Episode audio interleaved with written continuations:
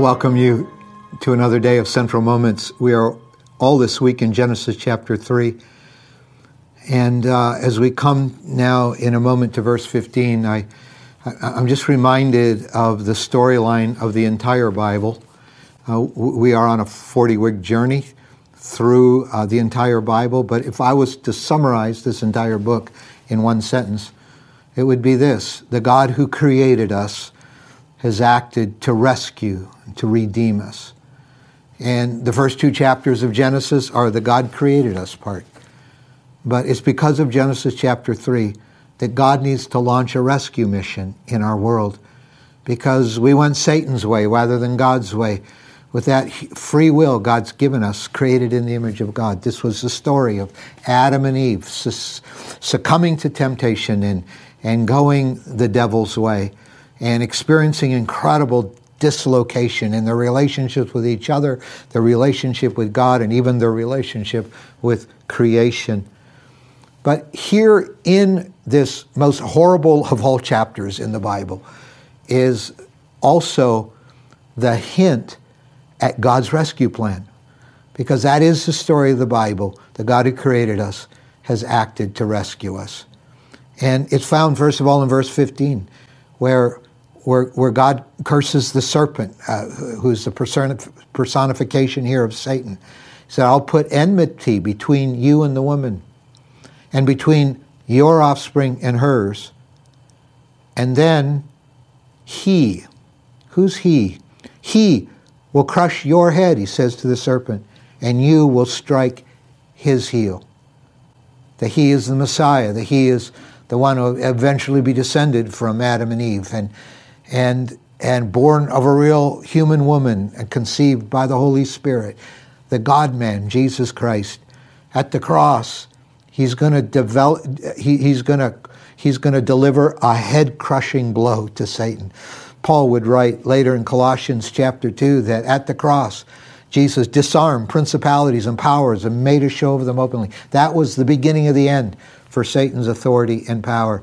Jesus crushed his head. And although although the cross and, what Jesus had to endure was in itself, uh, in and of itself, a horrible thing, it, it, it was only like a bruised heel compared to the head crushing blow that Satan is going to be delivered by Jesus Christ himself. Uh, you will bruise his heel, but he will crush your head.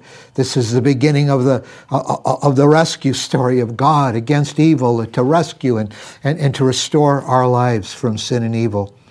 And then verse 21 in chapter 3, it says, as things unfolded, remember they, they were naked and ashamed, Adam and Eve, and they made, they made, uh, um, they made coverings of leaves.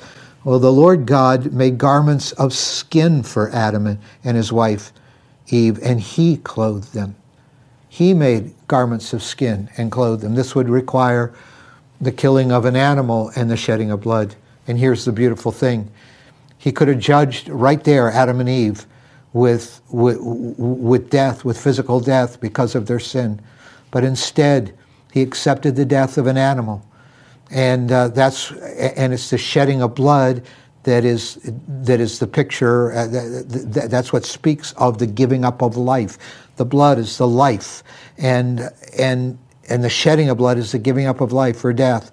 And so we find the whole sacrificial system coming into play in the Old Testament, and and the declaration: without the shedding of blood, there's no remission, there's no removing of sin. And then finally, Jesus Himself becomes the one and only sacrifice. He sheds His blood, He gives up His life. Rather than God killing Adam and Eve, He shed blood to clothe them and Jesus shed his blood to clothe us with righteousness. This is another powerful picture of, even here in this, this, this chapter, all about failure and all about Satan's seeming dominion. Here we have the seeds of God's rescue mission. And then finally, verse 22 And the Lord God said, The man has now become one like us, knowing good and evil. He must not be allowed to reach out his hand and also take the tree of life and eat and live forever. And so the Lord banished him from the Garden of Eden to work the ground from which he had been taken, because in that garden was the tree of life. And God, out of his mercy, didn't want man to live eternally in a state of alienation from God. And so he took them out of the Garden of Eden so that there could be a possibility that our life status could change from alienation against God to rightness with God because of his saving work. If you've never known rightness with God, I want you to take hope today in Jesus. You can be forgiven. If you've been walking with Jesus, if you know his shed blood in your life, in his resurrection spirit in your heart, I want you to rejoice today that Jesus, God, has, through Jesus, has been working his rescue mission. He's going to finish what he started in your life. So, Father, we thank you for this. Thank you that at the cross, Lord Jesus, you crushed Satan's head while he bruised your heel. And thank you, you shed your blood to clothe us with your righteousness. And thank you, we can actually know eternal life with you as a result. We praise you. We glorify you. We say yes to it again. In Jesus' name, amen.